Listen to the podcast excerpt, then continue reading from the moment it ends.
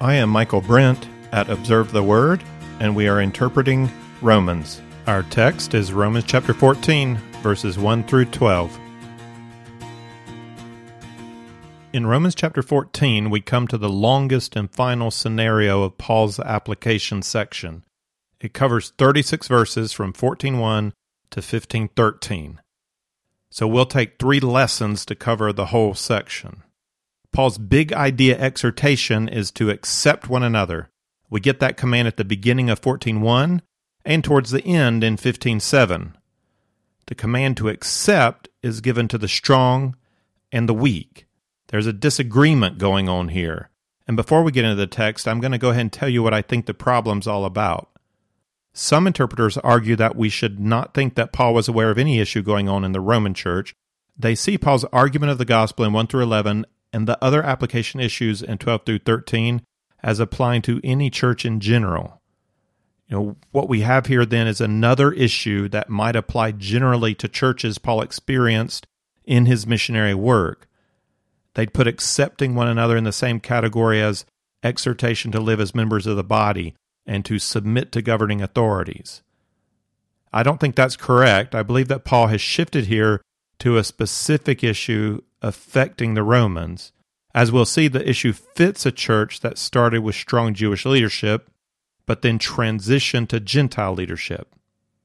And also, Paul had plenty of friends in Rome, like his co workers Priscilla and Aquila, who may have given him a heads up about a particular challenge they faced in their house churches.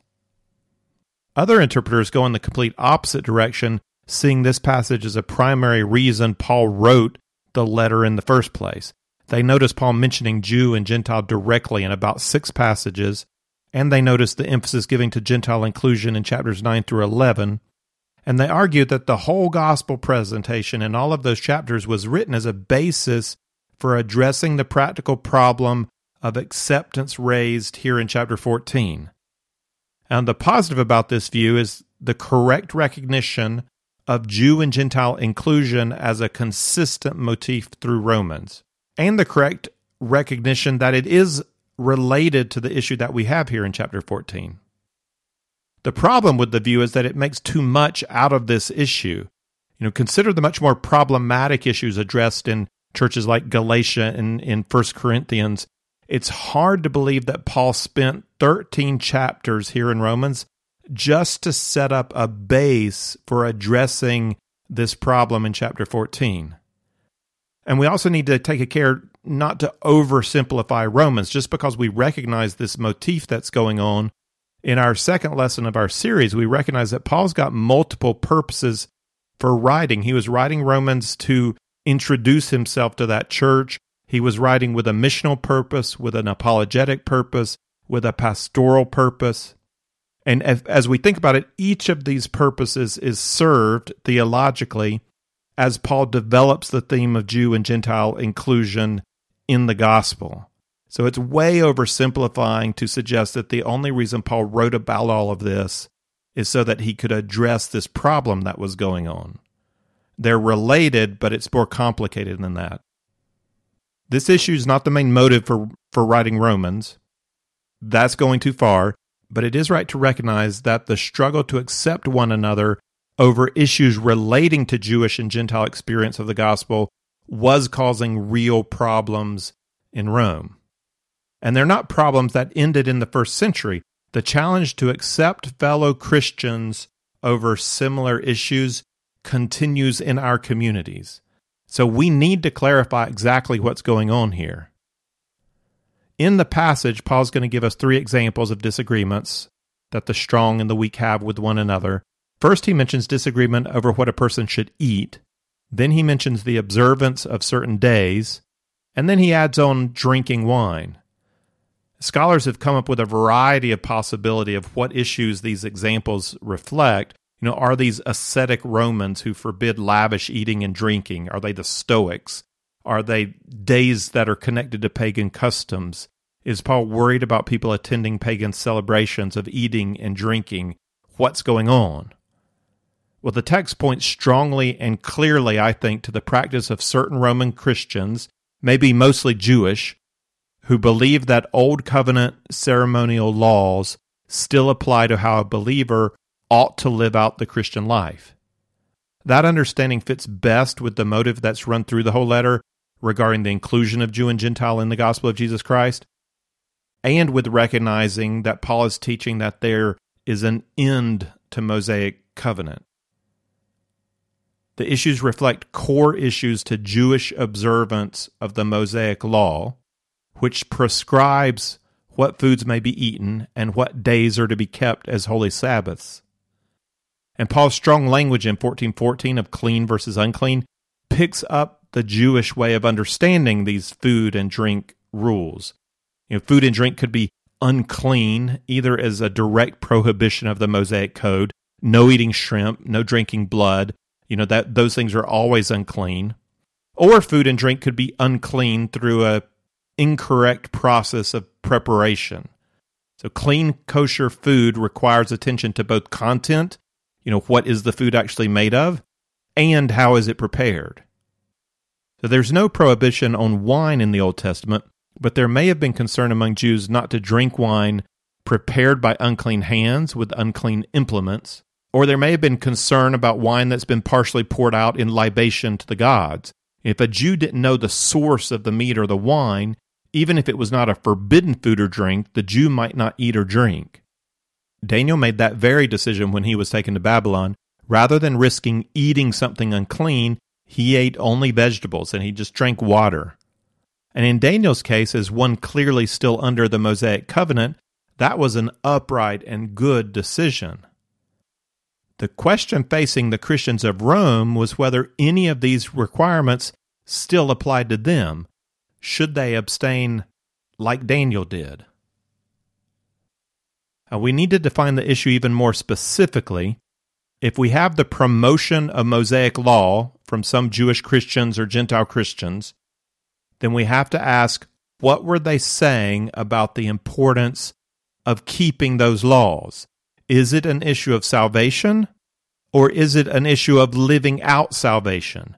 Is it a first question issue or is it a second question issue? For comparison, we should consider Paul's words about such issues to the Galatians. When Peter stopped eating with Gentiles in Galatia, Paul confronted him publicly. Paul used very strong language in that letter over seemingly similar issues. The difference is that in Galatia, Paul was dealing with a first question problem, and in Romans, he's dealing with a second question problem. That is to say, that in Galatians, certain Jews had come preaching a legalistic emphasis on keeping the law, which was perverting the gospel of grace.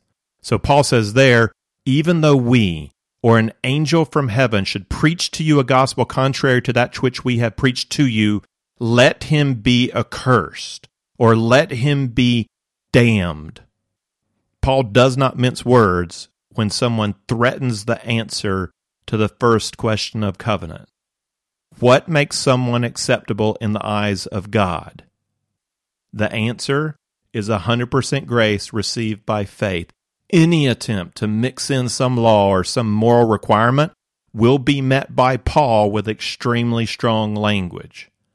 Yet here in Romans, we see very calm and understanding language. And it's not a change made by an older Paul over against the words of a more intense younger Paul. The change is not in Paul, the issue is different.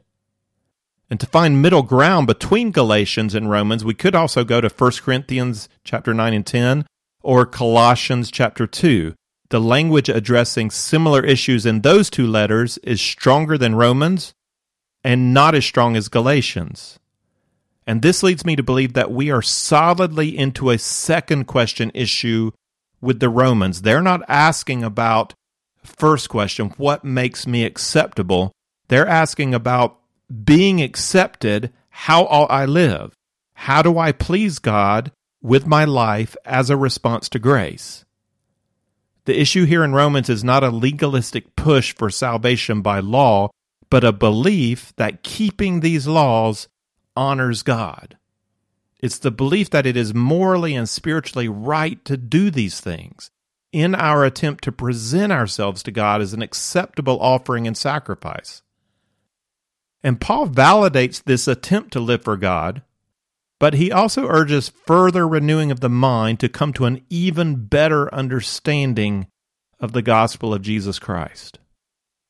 We can still get even a little more precise about the issues under consideration in these scenarios. We've said they're issues of conscience that have to do with keeping Jewish ceremonial laws.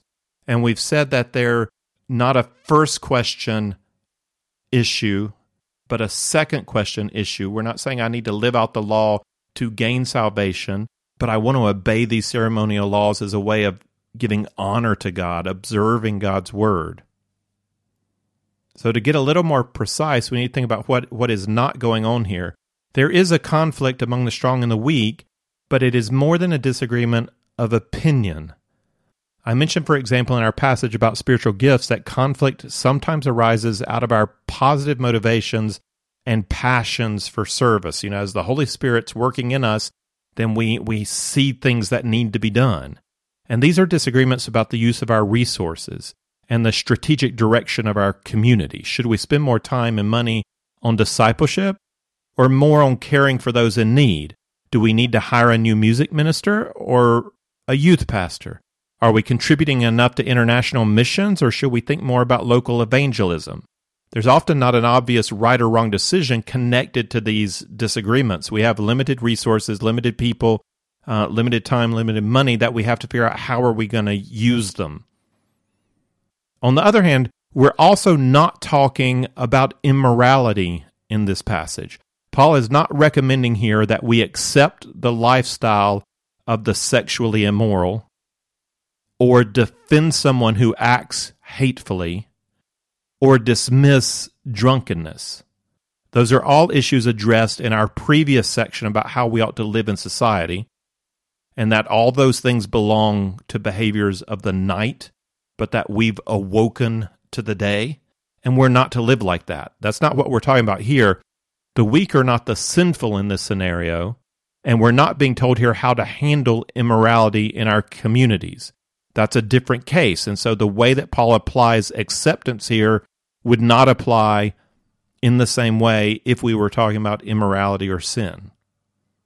What we're talking about here are issues of conscience, particularly in relation to ceremonial observance. Some brothers and sisters in the community believe that God wants Christians to keep the Mosaic food laws and to observe certain Mosaic holy days. They felt it would be a sin to not do this, and others disagreed. They believe that the establishment of a new covenant in Jesus Christ has freed Christians from the ceremonial observances of the Mosaic Code. Now, we in our day, we experience these kinds of disagreements when we move from one denomination to another, or from one generation to another, or from one culture to another. You know, should we dress up to go to church? How important is that? Should we keep Sunday as the Sabbath? Should we raise our hands in worship? Is it permissible to clap? Should children be kept silent during worship? Should we attend evening service on Sunday? How important is it to go to prayer on Wednesday? How important is it to have a quiet time every single morning? I've encountered a lot of these issues as a Southern American Protestant serving God in Croatia. Think about this. In Split, we attended a Brethren church that encourages head covering and uses real wine drunk out of one common communion cup during the Lord's Supper. We met in a community center that had a photo of the current Pope on the wall. And one evening, we invited our Cru students to join church members at the community center and watching a World Cup soccer game. So a new student brought to our Brethren church, which has a photo of the Pope on the wall, a keg of beer to share with everybody. And as I'm just taking this all in, uh, one of our church elders walks into the room. What's his first response? You know, what's your response? Just hearing that story, is there anything in there that strikes you as interesting or as odd or as out of place?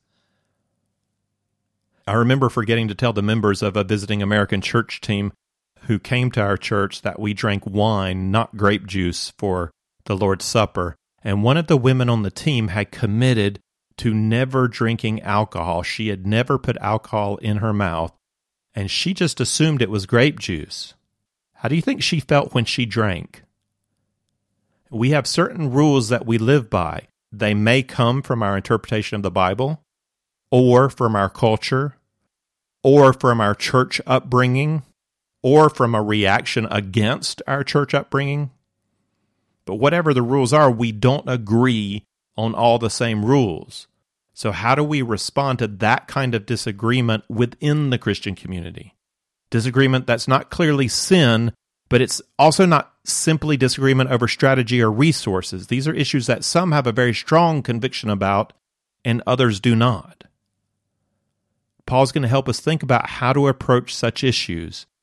The main thing is to accept one another, but it's not that simple. So we need to look closely at what he says and consider how to apply Paul's principles to our communities. We'll consider now 14, 1 through 12, and then we'll pick up the rest in a later lesson. So let's read the text Romans 14, 1 through 12. Now accept the one who is weak in faith, but not for the purpose of passing judgment on his opinions. One person has faith that he may eat all things, but he who is weak eats vegetables only. The one who eats is not to regard with contempt the one who does not eat, and the one who does not eat is not to judge the one who eats, for God has accepted him. Who are you to judge the servant of another? To his own master he stands or falls, and he will stand, for the Lord is able to make him stand. One person regards one day above another, another regards every day alike. Each person must be fully convinced in his own mind. He who observes the day observes it for the Lord, and he who eats does so for the Lord, for he gives thanks to God. And he who eats not, for the Lord he does not eat, and gives thanks to God. For not one of us lives for himself, and not one dies for himself. For if we live, we live for the Lord, and if we die, we die for the Lord. Therefore, whether we live or die, we are the Lord's. For to this end Christ died and lived again, that he might be Lord both of the dead and of the living. But you, why do you judge your brother? Or you again, why do you regard your brother with contempt? For we all stand before the judgment seat of God. For it's written, As I live, says the Lord, every knee shall bow to me, and every tongue shall give praise to God. So then, each one of us will give an account of himself to God. The pattern to these 12 verses is called a ring pattern. In the beginning, Paul addresses the problem with an exhortation. That's verses 1 to 3. Paul then comes back to restate that problem again at the end in verses 10 to 12. It's in verses 4 to 9 that he develops the problem, and that's where we're going to pick up our two principles to live by. Let's consider the initial exhortation and statement of the problem. So this will be 14 1 through 3. It starts off now accept the one who's weak in faith, but not for the purpose of passing judgment on his opinions. Paul addresses his exhortation to those who consider themselves strong. He tells them, accept the weak. So we can't get around the fact that Paul considers certain Christians weak in faith. Paul's making a distinction.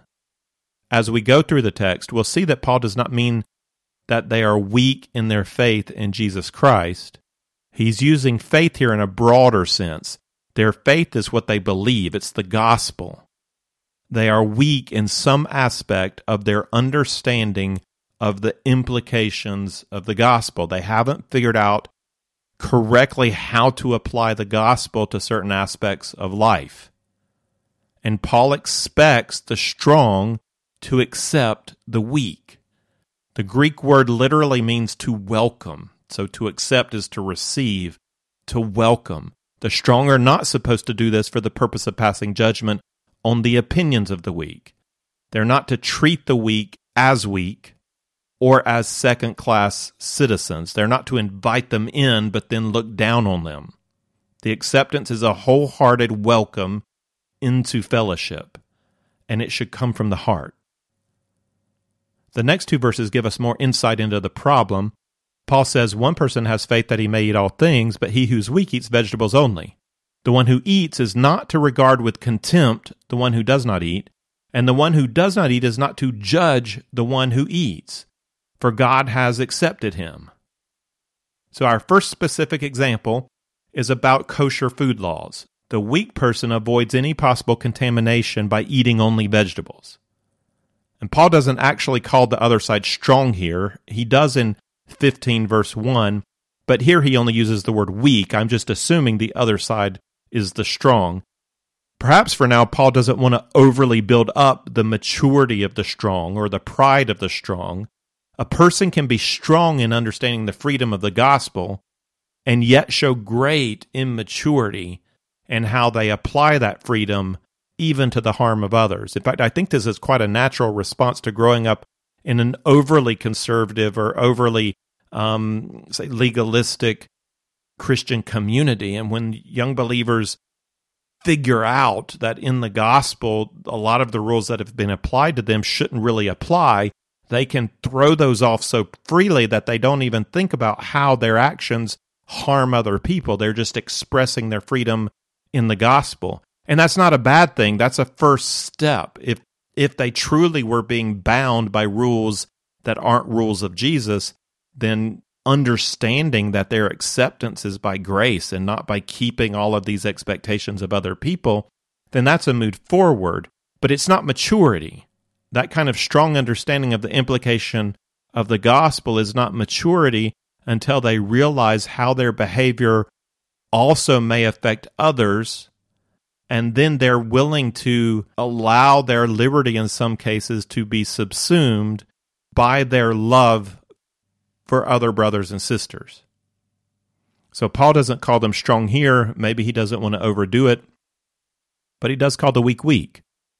The verbs used for each side of the argument fit well contempt from the strong and judgment from the weak. So you can imagine a younger generation of Christians having grown up in a conservative church feeling the freedom to smoke a cigar at a guy's night or to have just one beer or to play basketball on Sunday. They know their Bible, they know the gospel, they know they're not acting immoral.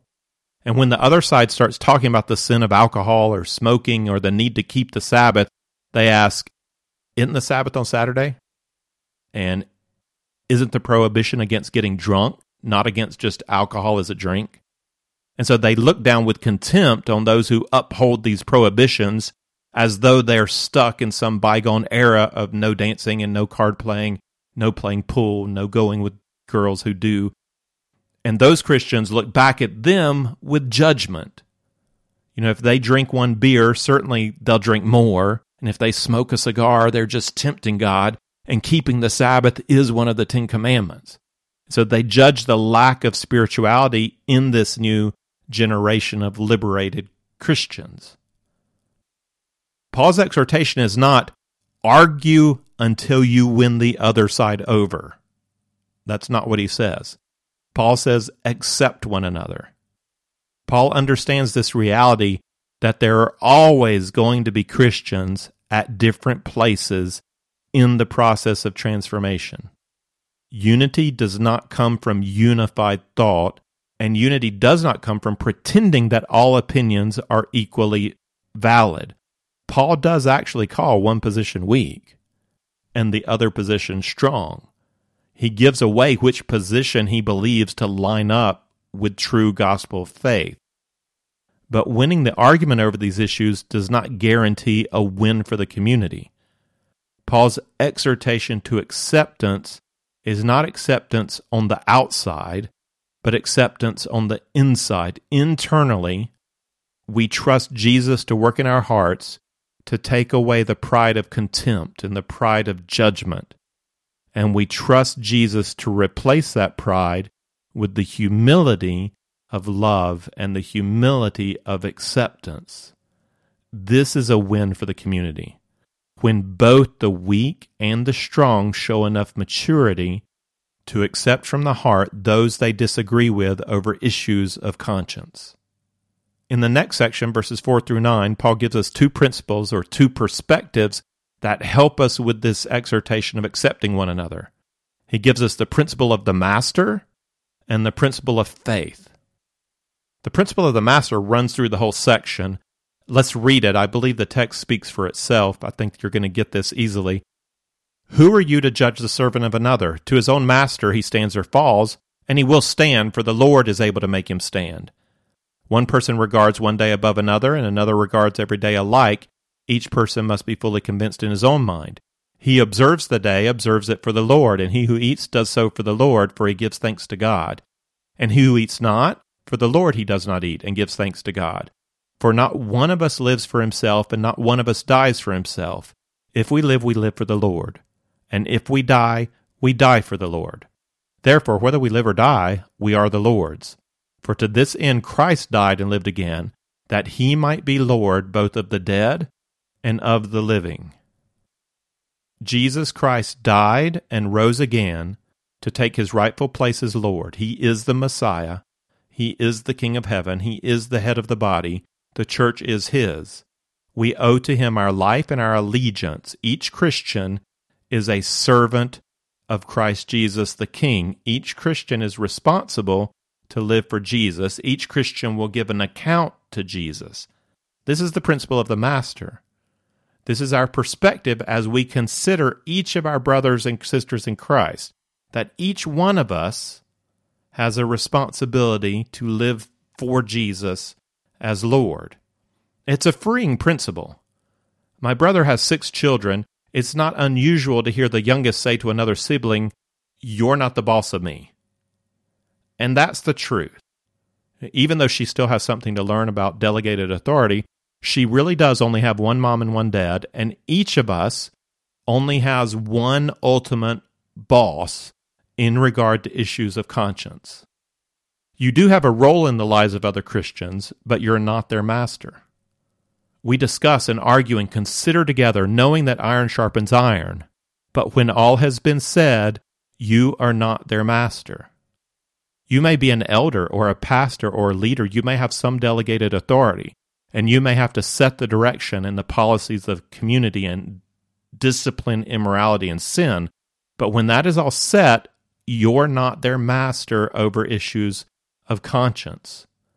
And there is freedom here. You don't have to be their master. It's not your responsibility. You are free from the responsibility of having to get others to conform to your sense of propriety we have to let each other be in process when it comes to issues of conscience. We have to recognize the principle of the master. We also need to recognize the principle of faith. This comes out in verse 5. One person regards one day above another, another regards every day alike. Each person must be fully convinced in his own mind. Remember that the issues here are not moral issues. These are not clear sin issues. Jesus is the end of the law. Christians are released from the food laws of the Mosaic Code, but some struggled with letting go of that code. As modern Christians, we've lived so long eating shrimp and crab and bacon and barbecue that we can hardly relate. But try to imagine that you grew up in a culture that defined religious identity over a period of 1500 years through these food laws and through keeping the Sabbath and through circumcision, the big three. And it's like baptism, First Communion, and confirmation. There are rituals that defined for Jews not only their religious faith, but who they were as a people. Their religious and national and ethnic identity, all rolled up into one, was expressed and felt through these ceremonies and practices. And they had the additional weight of Scripture. They're not just customs, these were prescriptions of Mosaic law. And now the Messiah has come, and God has given Peter a vision of a sheet descending out of heaven three times, and he says, Eat. And then God sends Peter to the home of a Gentile to enter in and enjoy fellowship.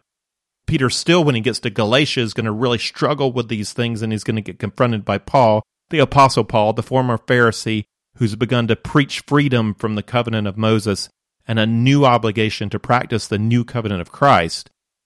But as a Jew who grew up with this, or as a Gentile who came under Jewish influence and Jewish leadership and began following God before you understood the gospel of Jesus Christ, it just feels so wrong. You just can't make yourself believe that it's okay for Christians, especially Jewish Christians, to give up on these practices that have been so important and are so ingrained in your sense of values. You know you're saved by grace through faith, you just can't eat. You just can't give up your Sabbath practices. You just can't give up feeling that it's wrong to give them up. You understand the arguments, but it still feels wrong. Paul gets this, and so he writes each person must be fully convinced in his own mind. And that's our second principle. It's the principle of faith. If you believe that it is sin to eat pork, and you go ahead and eat pork, then for you it's a sin. Because you have done what you believed was wrong to do, and you stand before Jesus as your master, you must act faithfully before him. And in this way, Paul can say, He who eats does so for the Lord, for he gives thanks to God. And he who eats not for the Lord, he does not eat and gives thanks to God. It's not that the action itself is relative, that it's both a sin and it's not a sin. Paul would argue it's not a sin to eat pork. You can eat pork. That's why he calls that group strong. But he does argue that if you think it's a sin, then for you, it would be a sin. In that sense, it's relative to your understanding of what God is calling you to do. And conversely, if you obey your conscience, whether to eat or not, then it's morally commendable because you're eating or you're not eating out of your relationship with God and you're out of your heart, you're giving thanks to God. So, what you're doing, whether required or not, you're doing out of a true heart for God. It's not just a religious ceremony for you, it's a sincere attempt to live out the second question of covenant how then can I live to please my God? And if that's what we're really striving for, then there's no place for contempt, and there's no reason to despise, and there's no cause for judgment. Not when we act out of faith and we entrust each one to his master, who is Jesus Christ. We close this passage by restating the issue in verses 10 to 12. And notice how Paul repeats his use of the language of judgment and contempt, which opposes true acceptance. And notice his repeated call to remember that we each stand before God and must give an account to him. We will give an account not only on how strong or weak we were in regard to issues of conscience, but more importantly, we'll give an account on how sincerely we sought to accept our fellow brothers and sisters in Christ over these types of issues. Let's close this lesson just with reading these last three verses. Let's just read them. But you, why do you judge your brother? Or you again, why do you regard your brother with contempt? For we will all stand before the judgment seat of God. For it is written, As I live, says the Lord, every knee shall bow to me, every tongue shall give praise to God. So then, each one of us will give an account of himself to God. If you would like the text of this lesson with some resource questions, or if you'd like to see overview charts that go along with our study of Romans, then check out the resource page at observetheword.com.